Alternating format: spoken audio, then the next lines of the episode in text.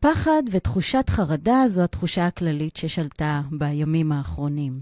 בקרב הילדים, בקרבנו. המציאות הבלתי אפשרית של חברינו בדרום, המציאות הכמעט בלתי נתפסת בה כל יושבי הארץ הזאת חווים. רעשי מלחמה בלתי פוסקים, חיים שלמים במקלטים, ריצות, למר... ריצ... ריצות לממדים, הרס וחורבן. האדמה מטלטלת, ואין דבר יותר מפחיד מהתחושה שהדבר הכי יציב בחיים שלנו מאבד מהיציבות שלו. וכל אחד מאיתנו וכל אחד מהילדים שלנו חווה את הפחד בצורה אחרת. הפחד של אלה החיים בדרום אינו דומה לפחד של תושבי הצפון או המרכז, והפחד של הילדים הצעירים אינו דומה לפחד של הבוגרים, ויש מי שהפחד שוכן אצלו הרבה מאוד זמן, ויש מי שחווה את הפחד אולי לראשונה בחייו. ועבור כל אחד ואחד, הפחד הוא אמיתי, נוכח, משתלט, כמעט בלתי נשלט. ואולי המכנה המשותף היחיד של הפחד הוא הפחד שלנו, ההורים. הפחד והצורך הפנימיים העמוקים להגן על היקר לנו מכל, על הילדים שלנו. חוויית הפחד עלולה לכרסם עמוק בפנים, לחלחל למק... למקומות הכי פנימיים בנפ... בנפשות שלנו ושל הילדים שלנו. ואין ספק שהעוצמה והחוויה דורשים אולי לפעמים התייחסות טיפולית מותאמת, ובכל זאת, לנו, המבוגרים האחראיים, מובילי המשפחה, יש הרבה מה לעשות כדי לעדן את חוויית הפחד. לא במטרה למסמס אותה או לטשטש אותה, אלא דווקא לתת לה מקום ולגיטימציה, להתבטא במקום הכי מכיל ובטוח. ועם זאת, לבנות סביבה קירות של ביטחון, של תחושת מסוגלות, של יכולת ראייה קדימה. קירות הבנויים מכל אותם כוחות פנימיים ששוכנים עמוק עמוק עמוק בפנים, בעומק התאים של הילדים שלנו, בעומק התאים שלנו. קירות בצורים ששום רסיס לא יכול לחדור דרכם. במילים אחרות, לנו ההורים יש את היכולת להיות וליצור עבור הילדים שלנו מרחב פנימי מוגן. כי הדרך היחידה להתמודד עם החושך בפנים היא להאיר אותו באור חזק ובוהק. בינינו לבין הילדים שלנו מתקיים קשר.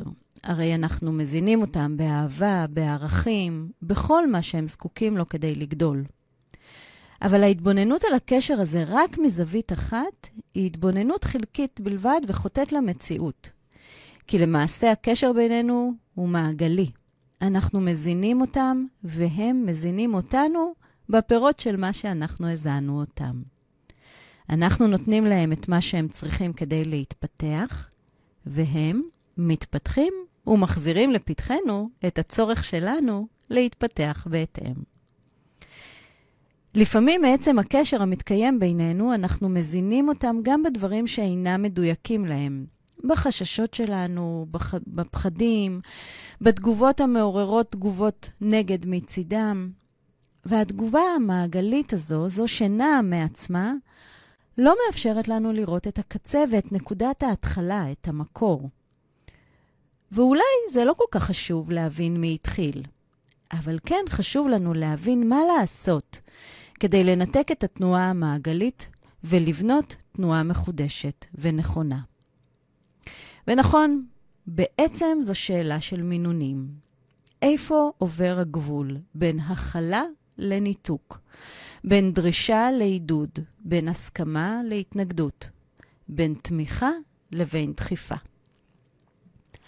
היום בתוכנית ננסה להבין כיצד אנחנו, ההורים, יכולים להשפיע על ההתמודדות של הילדים שלנו, ומה ניתן לעשות כדי להחזיר את תחושת השליטה. גם בימים הרגישים, גם בימים הרגועים, גם בימים הרגילים, ימי השגרה. כי גם בהם הילדים שלנו מתמודדים עם פחדים. וככל שניתן להם מענה בתקופות פחות רגישות, יותר יציבות, כך נוכל להבטיח להם חוסן גם בזמנים מטלטלים.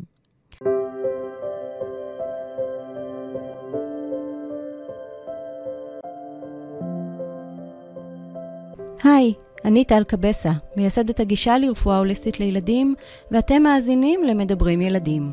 הפודקאסט העוסק בקשר שבין תהליכי ההתפתחות של התינוק והילד ותפקודי היומיום. עד גיל שנתיים בונה התינוק תשתיות המכינות אותו לחיים, אלא שהאופן בו הוא בונה אותן ישפיע על התפקוד שלו לא רק בשנים הראשונות, אלא גם בחייו הבוגרים, ולנו יש אפשרות להשפיע עליהן. ככל שנבסס את התשתיות בצורה הנכונה, ככל שנאתר קשיים מוקדם וניתן להם מענה, כך נבטיח לילדים שלנו עתיד מלא מימוש.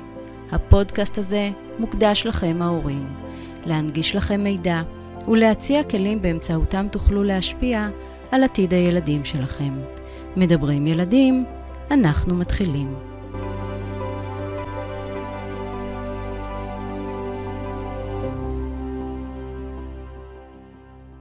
למרות שאנחנו משתמשים במילים פחד וחרדה כמעט באותו האופן, בכל זאת יש ביניהן הבדל והוא מהותי. אז מהו פחד? פחד הוא תגובה של הגוף בעקבות חוויה שנתפסת כאיום. תחושת איום היא משהו מאוד מאוד קונקרטי ומוחשי.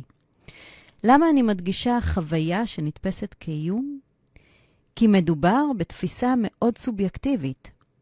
האיום בדרום הוא איום ממשי, אבל ילדים מפתחים פחדים מדברים שונים שאינם בהכרח איום ממשי, למרות שביניהם הם נתפסים ככאלה. פחד מחושך, פחד מרופא השיניים, פחד ממים. ובעקבות תחושת הפחד מתחילה שרשרת תגובתית שמבוססת על הפרשה מוגברת של אדרנלין, הורמון ששומר את הגוף שלנו בערנות ומוכנות מלאה כשאנחנו עומדים מול איום ממשי. כדי להתמודד עם האיום, הגוף נשטף באדרנלין, שמעלה את קצב הלב, את לחץ הדם, מרחיב את האישונים, הכל כדי שנראה טוב יותר את האיום, וכדי שתהיה לנו האנרגיה שלה אנחנו זקוקים כדי להילחם בו או לברוח ממנו. ובזמן הזה יש תיעול של אנרגיות. לרוב אין תחושת עייפות ואין תחושת רעב, מערכת החיסון לא עובדת, כל מה שלא חיוני לרגע הזה פשוט לא מתקיים. איזה מזל שיש לנו מנגנון שכזה, שעוקף את מנגנון ההכרה והרצון, והוא אוטומטי, והוא שומר עלינו בדיוק בזמן שאנחנו זקוקים לו. ואז, אותו פחד קונקרטי מוסר, ותגובת האדרנלין מתחילה לרדת. רמות האדרנלין יורדות, המערכות מתחילות לחזור לפעולה, יש תחושה כללית של רגיעה, פתאום מתחילים להרגיש עייפות או רעב. השקט הפיזיולוגי והרגשי חוזר על כנו. למה אני מתאר, מתארת את המהלך? כי אנחנו, ההורים, צריכים להתבונן בו, לראות שאחרי תחושת הפחד שעולה, יש חזרה לפעילות שגרתית. זה אחד המדדים הכי חשובים להתבונן בהם. אחד המדדים שמעודדים אותנו לחשוב שהילדים שלנו מסוגלים לחזור לשגרה. בניגוד לחוויה היחסית, יחסית רגעית של הפחד, ישנה גברת חרדה, והיא כבר חוויה מוכללת, מתמשכת. מצב או תחושה פנימית שלא עוסקת במה שיש עכשיו, בפחד שעולה מחוויית איום רגעית, אלא עוסקת במה יהיה, במה יקרה. זו בעצם תחושה תמידית שלא תלויה בסיטואציה או בסכנה מיידית. תחושה, אפשר להגיד, קבועה של איום שפעילה כל הזמן, וגורמת לאדם החרד לחשב בכל רגע ורגע את הצעדים שלו, מחשש של מה עומד לקרות, מה יהיה עוד רגע. ולא, ו, והרבה פעמים כבר לא לגמרי ברור ממה חוששים, מהו הדבר הקונקרטי הזה שחוששים ממנו. אז אותו מנגנון של פחד שתיארתי מקודם מופעל, יש עלייה של אדרנלין מתוך הצורך הזה להתמודד עם האיום, אלא שאין ירידה שלו. אין תחושה של רגיעה. אין מצב של חזרה לפעילות הרגילה. במילים אחרות, הילד החרד, וגם אנחנו, כמובן המבוגרים, מתמודד כל הזמן עם הפרשה מוגברת של אדרנלין. הדופק מואץ באופן קבוע, יש הרחבה של האישונים, יש דריכות גבוהה, זיעה קרה. אין שקט בגוף. אין חזרה לפעילות שגרתית. לא לשינה סדירה, לא לתיאבון סדיר, לא לרגיעה נפשית. וככל שהמצב הזה נמשך, יש התשה כללית של, של מערכות הגוף ומערכות הרגש. יש סוג של התרגלות להתנהגות הישרדותית, גם בסיטואציות שכלל לא קשורות לחוויית האיום. המנגנון הזה של הפחד שנועד להגן עלינו משתבש, וזה מתבטא לא רק בסביבה הביתית, זה מתבטא באופן שבו הילדים מדברים או משחקים, מתמודדים עם עימותים, לומדים, מנהלים שגרת חיים רגילה. אז יש פחד, והוא מדבר קונקרטי, ברור, ומעצם ההבנה וההגדרה יותר קל לנו להתמודד איתו. ויש חרדה, שאם מצב מתמשך, שהסיבות לו כבר לפעמים הופכות להיות מעט מעורפלות, ומטבע הדברים יותר קשה לתת לה מענה. אז קצת סידרנו את המושגים, ואם יש בהם איזשהו מכנה משותף, זה שהם שניהם מדברים על תחושה של חוסר שליטה. וההתמודדות איתם מדברת על לקיחה אקטיבית מחדש של השליטה על חיינו. למה אקטיבית? כי רק אנחנו יכולים להציע לעצמנו מציאות חדשה לצד המציאות החיצונית שמתקיימת בכל מקרה. היא, שם, היא נוכחת. וזה נכון כמובן לימים האלה, אבל אני גם מרחיבה את השיח הזה להתמודדות של פחדים וחרדות באופן כללי. אז נכון, יש מציאות, וכרגע לפחות היא אולי שקטה, לימים היא יכולה קצת להשתנות. לפני יום היא הייתה מאיימת, מחר היא תהיה אולי מאיימת. היא כל הזמן משתנה, והיא לא תלויה בנו, ממש. ובכל זאת, אני מזמינה אותנו, ההורים, להתבונן באופן שבו אנחנו מגיבים לסיטואציות. כי בעוד שאת התחושות שלנו לא ניתן לבחור, את התגובות שלנו, כן. לפעמים התגובה שלנו מעוררת את הילד, לקחת בחזרה את התחושה לידיים שלו. לעתים התגובה שלנו מעוררת דווקא את המצב ההפוך. וברור, ברור שאנחנו עושים את כל מה שאנחנו עושים מתוך כוונה להיטיב, מתוך רצון לשמור ולהגן, אלא שלא תמיד זה מייצר את התגובה שלה קיווינו, או שלה התכוונו. אה, כאשר הילד או, או, או המבוגר אה, נמצא במצב הזה. מה מאפיין את התגובה של, של הפחד או, או החרדה? בעיקר ניסיון להימנע מלעשות את אותו דבר מפחיד. יש חרדה ובתגובה יש הימנעות. ואנחנו, ההורים, שכל המטרה שלנו להגן על הילד, הרבה פעמים, אפילו בלי לשים לב, משתפים פעולה עם ההימנעות הזאת, מתוך המחשבה של להקל ולהגן. אז אנחנו נכנעים ומוותרים ועושים להם, לילדים כל מיני התאמות, ובכך אנחנו בעצם מאפשרים להם להמשיך ולהימנע. להימנע מלהתמודד, אבל גם להימנע מלרכוש כלים להתמודדות עם מצבים שונים בחיים. זה נכון, האינסטינקט הראשוני שלנו כהורים הוא לנחם ולהרגיע, אבל לא באופן כזה שיותיר אותם חסרי יכולת להתמודד, או, חש... או חסרי תחושת מסוגלות, חסרי תחושת שליטה על החיים שלהם. למה אני קושרת בין הדברים? למה הם קשורים זה בזה? כי כל פעולה יומיומית פשוטה ככל שתהיה, כרוכה במידה מסוימת של לקיחת סיכונים, בוודאי אם היא פעולה חדשה או פעולה שאני לא מספיק מיומנת בה. למשל, להעז ללכת לחבר לבד. לישון אצל חבר בפעם הראשונה ולהתמודד עם החשש הזה שיהיה לי קשה ואני אתגעגע ואני ארצה הביתה. להצטרף לקבוצת כדורגל, שאני מאוד מאוד מאוד אוהב, אבל לחשוש שאני אביך את עצמי ואת, ואת הקבוצה, כי אולי אני לא אהיה מספיק טוב.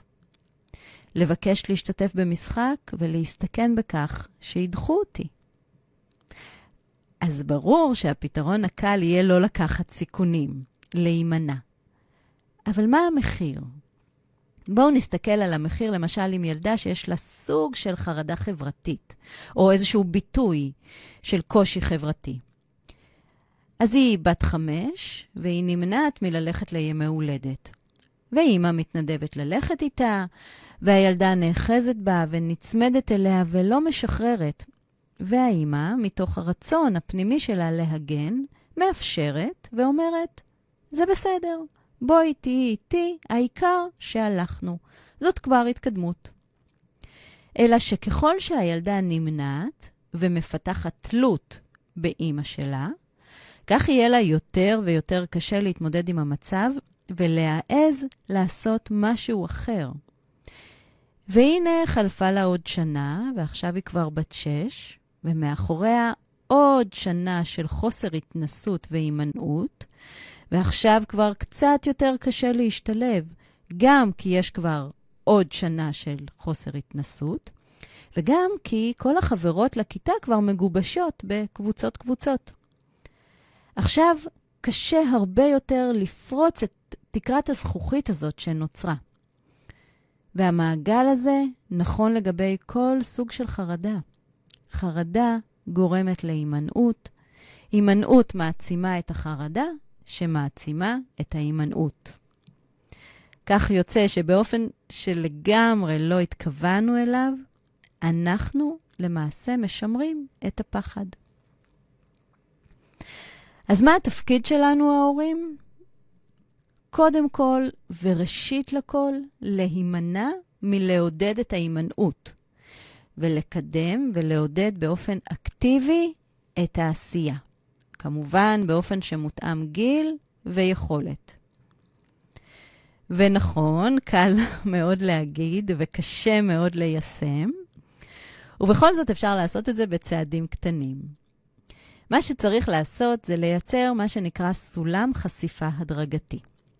חשיפה הדרגתית בצעדים קטנים, שמטרתה להוריד לאט-לאט את חוויית הפחד, תוך כדי העצמה של חוויית השליטה והמסוגלות. באופן טבעי, כשאני אוריד את הפחד ותהיה יותר התנסות, תהיה יותר תחושת מסוגלות. כישורים ומיומנויות שאותם אנחנו כל כך רוצים לילדים, לתת לילדים שלנו, מתפתחים עם חשיפה ועם, והתנסות, ולא בוואקום של הימנעות. וככל שנתמוך בילדים שלנו ונאתגר אותם לקחת סיכונים קטנטנים, סיכונים זה אומר לצאת קצת מאזור הנוחות. וככל שהכישורים והיכולות יתפתחו בהם, הם ירגישו. הם ירגישו יותר מסוגלים, יותר בטוחים, החרדה תלך ותרד, ההימנעות תתפוגג, והרצון להתמ... להתנסות יגבר יותר. מה שישפר עוד יותר את הכישורים והמיומנויות. וכך הלאה וכך הלאה.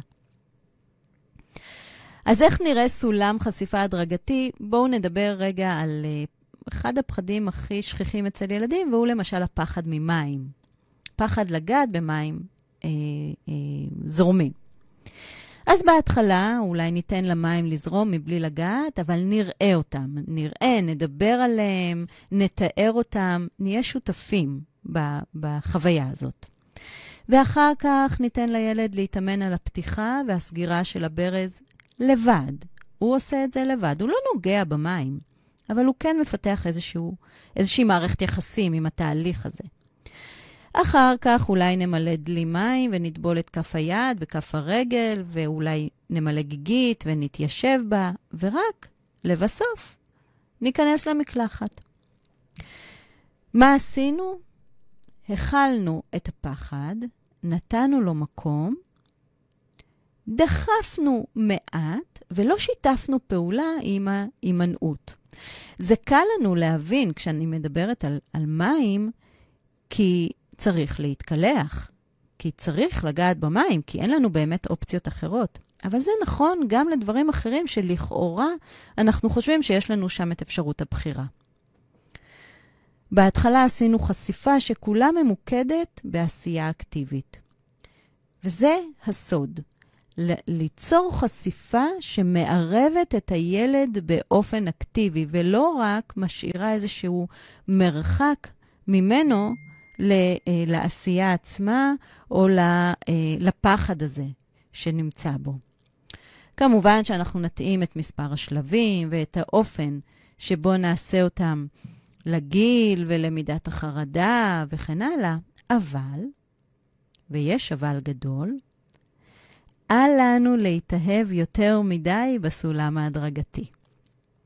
להתמהמה המון זמן בכל שלב, לעשות המון המון שלבים, לפרק את זה לפעולות קטנטנות והדרגתיות, ולמשוך את הסיטואציה הרבה זמן. כי ככל שנמתח אותה, נעמיק את התחושה הכללית של הפחד. הרי אם אנחנו צריכים לעשות את ההסתגלות הזאת לאורך כל כך הרבה זמן, מבחינת הילד מדובר פה במשהו מאוד מאוד מאיים. מה שאנחנו צריכים לעשות זה לעזור לילד למצוא בתוכו את תחושת המסוגלות. ואם הוא לא יוזם, אז לדחוף אותו מעט, כדי לעזור לו למצוא אותה, היא קיימת בו. במילים אחרות, לזהות את הגבול הדק שעובר בין להכיל לבין לדחוף מעט קדימה, ועדיין להכיל. ואולי זה יפליא אתכם, אבל ילדים מסוגלים לעשות תהליכים הרבה יותר מהר ממה שאנחנו חושבים. הרבה יותר מהר ממה שאנחנו עושים. אז אנחנו צריכים לבוא לתהליך הזה דרך העיניים שלהם, ולא דרך העיניים של עצמנו. והנה עוד מחשבה. איך אנחנו מגדירים את עצמנו? האם נגדיר את עצמנו כחרדים? האם אנחנו מאמינים בכוח שלנו? האם אנחנו אופטימיים, או אולי יותר נוטים להיות ציניים? איך אנחנו מגיבים במצבי לחץ? האם אנחנו נעלמים, נושמים ויוזמים, מכילים ומסתכלים קדימה? באיזה בית גדלנו? בבית שאנחנו מגדירים אותו כחרדתי, או אולי בוטח ומשחרר? האם אנחנו מרגישים צורך מוגבר לגונן על הילדים שלנו? מה סף החרדה שלנו? למה אני מעלה את השאלות האלה? כי חשוב שנזכור שהאופן שבו אנחנו מתנהלים, גם ביום-יום וגם במצבי לחץ, משפיע על הילדים שלנו. לפעמים, כאשר סף החרדה שלנו גבוה, יכול להיות שנרגיש מאוימים או נרגיש פחות בטוחים במצבים שאחרים בכלל לא מרגישים בהם. ולדבר הזה תהיה השפעה על התגובתיות שלנו, ולכן גם על מידת החרדה של הילדים שלנו. לפעמים הילדים שלנו מאתגרים אותנו באופן כזה שהם מאמתים אותנו עם הפחדים שלנו. ואז מתוך הקושי האישי שלנו, אנחנו מגיבים ומחזירים להם את תחושת החרדה. לפעמים הנטייה לפ... לפחד או לתחושת חרדה היא מעגלית בעצמה, ומוזנת גם על ידי המציאות, גם על ידינו וגם על ידי הילדים שלנו. ועצם ההבנה הזאת, ההתבוננות הזאת, מאפשרת לנו ההורים לשים את המודעות שלנו במקום וליצור או לנסות ליצור סוג של הפרדה בינינו לבין הילדים, בין הפחדים שלנו לפחדים שלהם. ומתוך המקום הזה של ההפרדה, מתוך הרווח הזה שנוצר, אנחנו יכולים לעזור להם להשתחרר ולפרוס כנפיים. ויכול להיות, יכול להיות שהעובדה שהם ישתחררו, יעופו, יעזו, תהווה עבור, עבורנו השראה לעשות בדיוק את אותו הדבר. הנה כמה רעיונות נחמדים שיכולים לסייע לילדים במצב הנוכחי של, ה, אה, של הדרום, של ההסלמה בדרום, אבל לא רק, גם בכל מצבים של התמודדות עם תחושות של פחד או חרדה. צריך לזכור, אנחנו צריכים לזכור, שאנחנו אמורים להיות העוגן של הילדים שלנו. הם תולים בנו את הביטחון הפנימי שלהם, ואחד הדברים הכי חשובים הוא לתת להם מצג מציאותי של הסיטואציה. בכל סיטואציה שהיא. הרבה הורים התמודדו בימים האלה עם השאלה מה לספר לילדים. האם לחשוף בפניהם את הדברים הקשים שמתקיימים בעולם? ואני אומרת שאנחנו לא צריכים לחשוף בפניהם את הדברים הקשים שמתקיימים בעולם. הם נחשפים אליהם מעצם זה שהם מתקיימים. אנחנו צריכים להסביר להם את מה שהם רואים באופן כזה שלא ייווצר להם ואקום של חוסר ידע או הבנה. שלא יוותרו להם שאלות ללא תשובות. כשילדים נחשפים למצבים קשים, אנחנו נרצה לתת להם את ההבנה ואת הכוח הפנימי לדעת שהם יכולים לשנות, הם יכולים להתמודד, הם יכולים לצאת מחוזקים.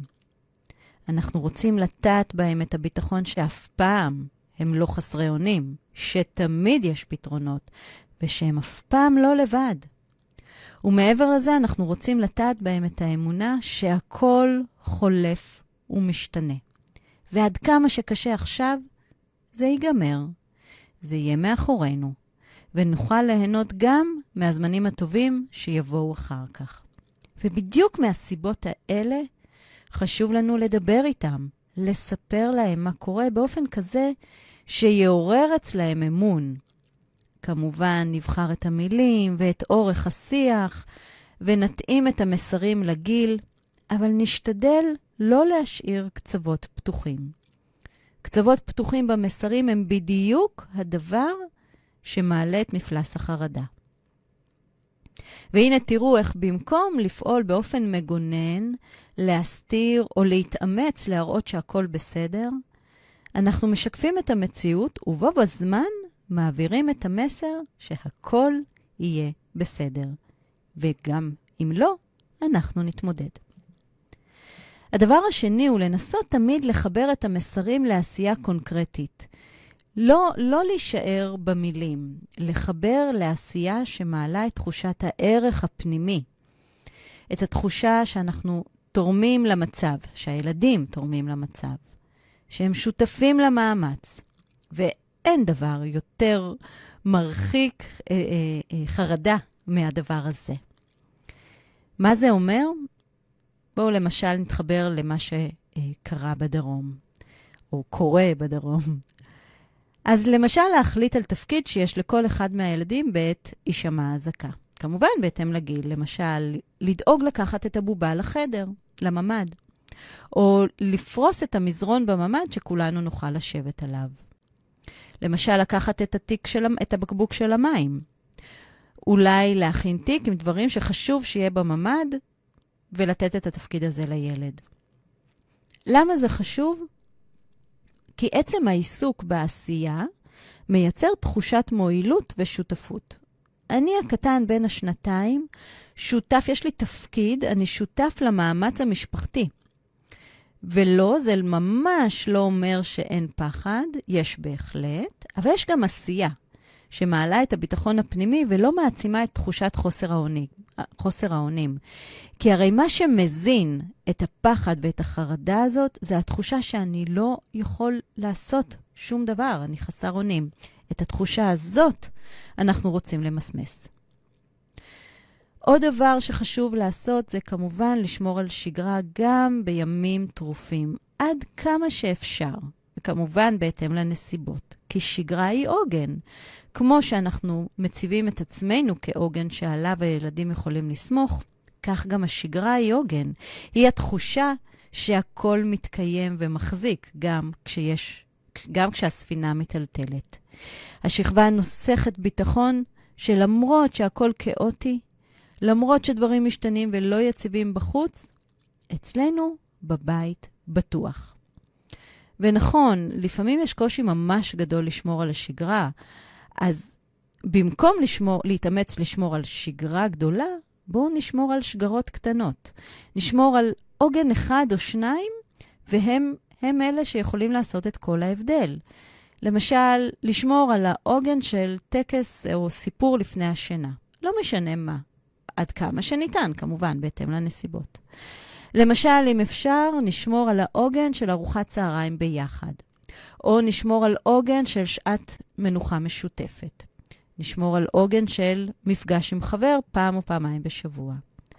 כל דבר כזה, שגרתי, שמתקיים בזמנים לא שגרתיים, מעצים מאוד את תחושת הביטחון. הוא בעצם לוקח אותנו קדימה, אל העתיד, ולא מתבוסס במה שיש עכשיו, או בחוסר היכולת שלי להתמודד עם מה שיש. עוד דבר שהוא ממש חשוב שנכניס לחיים שלנו, זה נתיידד או נזהה את מגבירי האושר שלנו ושל הילדים שלנו, ונשזור אותם במהלך היום-יום. מה זה מגבירי אושר? בדיוק מה שהם. הדברים הקטנים האלה שאנחנו עושים ושנותנים לנו תחושה טובה של אושר, של רגיעה, של מנוחה, של שליטה. למשל, אצלי מרגיעי אושר יכולים להיות לצאת לריצה ולסדר לעצמי את הראש, לעשות יוגה, סתם לשבת בשמש במרפסת, כוס קפה של ארבע אחר הצהריים, לשמוע פודקאסט. דברים קטנים שאני יודעת שכשאני עושה אותם בזמנים שאני לא מבוסתת או לא מאוזנת, הם עושים לי טוב. אז עכשיו, דווקא כשיש קצת רגיעה, נסו לעשות לעצמכם רשימה של מרגיעי, מגבירי האושר שלכם ושל הילדים שלכם. אם זה ילדים גדולים, תשאלו אותם מה הם מגבירי האושר שלהם. ואז כשתהיה לנו אה, רשימה שאותה אפשר אפילו ממש לתלות על המקרר, נדאג לשזור שניים או שלושה מהם בכל יום. רק בואו נשים לב לכך שהכוונה היא לא לפצות את הילדים על כך שקשה, זאת אומרת, מגביר העושר הוא לא מקום של פיצוי, ואז זה יהיה משהו כמו לקנות להם מתנות או צעצועים או לתת להם ממתקים. לא, זה לא הכוונה. הכוונה היא להציע להם ערך, לחבר אותם לכוחות האמונה והשמחה שבתוכם. ואם כבר הזכרתי ריצה, אז פעילות גופנית עצימה היא אחת מתרופות הפלא להתמודדות עם מצבי חרדה. למה? כי כמו שאמרנו, במצב של חרדה יש רמה גבוהה של אדרנלין שזורמת בגוף. כדי להשתחרר מתחושת החרדה, אנחנו רוצים לגרום למפל הורמונלי, לירידה משמעותית ברמת האדרנלין. אלא שככל שהחרדה מתמשכת, יש קושי גדול יותר ויותר להוריד את רמות האדרנלין. זה משהו שמזין את עצמו והיא כל הזמן גבוהה. פעילות גופנית עצימה, כזאת שהיא גם עוצמתית וגם נמשכת לאורך זמן, היא פעילות שבה אנחנו משתמשים ברמות האדרנלין הגבוהות, לפעמים אפילו מעלים אותם עוד קצת, ואז יש אפשרות בגוף להוריד אותן, לגרום להם ליפול, גם בגלל תחושת העייפות הזאת שמציפה אותנו אחרי הפעילות העצימה, אבל גם בזכות ההצפה והשטיפה של הגוף בהורמונים או, או, או מובילים אה, אה, שונים, שמעלים את מצב הרוח החיובי ואת תחושת האור, האור, האושר, האנדורפינים, הסרטונין וכולי. אז מה יכולה להיות פעילות גופנית עצימה עם ילדים? למשל, לעלות ולרדת את המדרגות, אם יש לנו כמה קומות, ואפשר לעשות את זה בכל מיני צורות מצחיקות, ואפילו במשחקי תחרות. למשל, אה, קפיצות על טרמפולינה. אין כמו טרמפולינה בבית בעיתות לחץ ומשבר. למשל, לקפוץ בחבל, לשחק משחקי כדור, כמו כדורגל או כדורסל. להיות באיזושהי פעול, פעילות אינטנסיבית למשך לפחות, בוא נגיד, 20 דקות. זה גם מייצר לנו איזושהי הפוגה במחשבה, אבל זה גם באמת עושה את השינוי שאנחנו מחפשים. ועוד טיפ ככה ממש מקסים, הוא לחבר את הילד לסיטואציות חיוביות, אבל באופן לגמרי, לגמרי, לגמרי טבעי ולא מאולץ. כמעט דרך התת-מודע. איך עושים את זה? למשל, תולים בבית תמונות שלנו מימי הולדת, של הילד, או מאירועים משמחים שחווינו. אה, למשל, אה, לאסוף תמונות של חלומות שיש לילדים, ממש לדבר איתם על החלומות ולמצוא תמונות מתאימות. לתלות תמונה של היעד הבא שלנו, של החופשה. להתלבש, להציע להם להתלבש בבגדים שהם הכי אוהבים, או בצבעים שהם הכי אוהבים ללבוש. לשים ברקע מוזיקה שהילד מתחבר אליה. אם זה ילד גדול, אז לכתוב בגדול על המראה עם אודם, או על הקירות עם uh, בריסטול, משפטי השראה, או משפטים מכל מיני uh, שירים שהם אוהבים. הבנתם, אני מניחה. בעצם המטרה היא למלא את החלל שאנחנו נמצאים בו במחשבות וסיטואציות וחוויות טובות.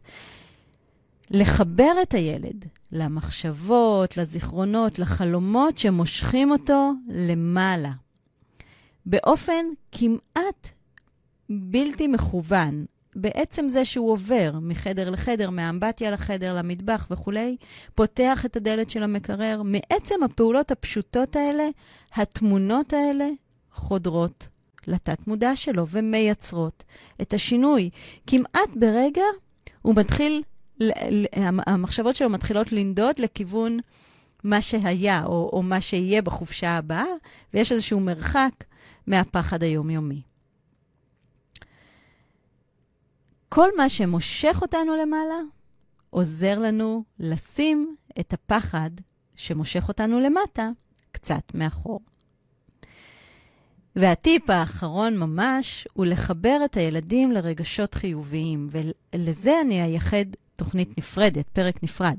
אבל שימו לב שבעצם כל מה שעשינו, כל מה שדיברנו היום, באופן טבעי מחבר את הילד לרגשות חיוביים.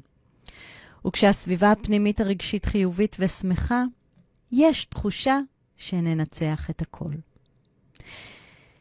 יש לי עוד הרבה מה להגיד בנושא הפחד והחרדה, אבל הזמן שלנו הסתיים. ואולי נמשיך לשוחח על הדברים מזוויות נוספות גם בתוכניות הבאות. אז זהו להיום, חברים. עד כאן. אני מקווה שנהניתם, אני מקווה שלקחתם משהו, שהטמעתם איזשהו כלי, ושאולי בזכותו תוכלו להרגיש קצת יותר משוחררים וקצת יותר בטוחים. כמו תמיד, אני, ממשיך, אני מזמינה אתכם להמשיך להתייעץ, לשאול, לשתף אותנו, לשלוח נושאים שהייתם רוצים שנעסוק בהם בתוכניות. בואו נקווה שסוף השבוע יהיה רגוע ונינוח, ונוכל ליהנות עם הילדים ולהחזיר לעצמנו איזושהי אנרגיה שאיתה נוכל להמשיך לשבוע הבא. אנחנו ניפגש כאן ביום שישי הבא. עם עוד תוכנית מרתקת של מדברים ילדים. סוף שבוע רגוע ומנוחה טובה לגוף ולנפש. להתראות.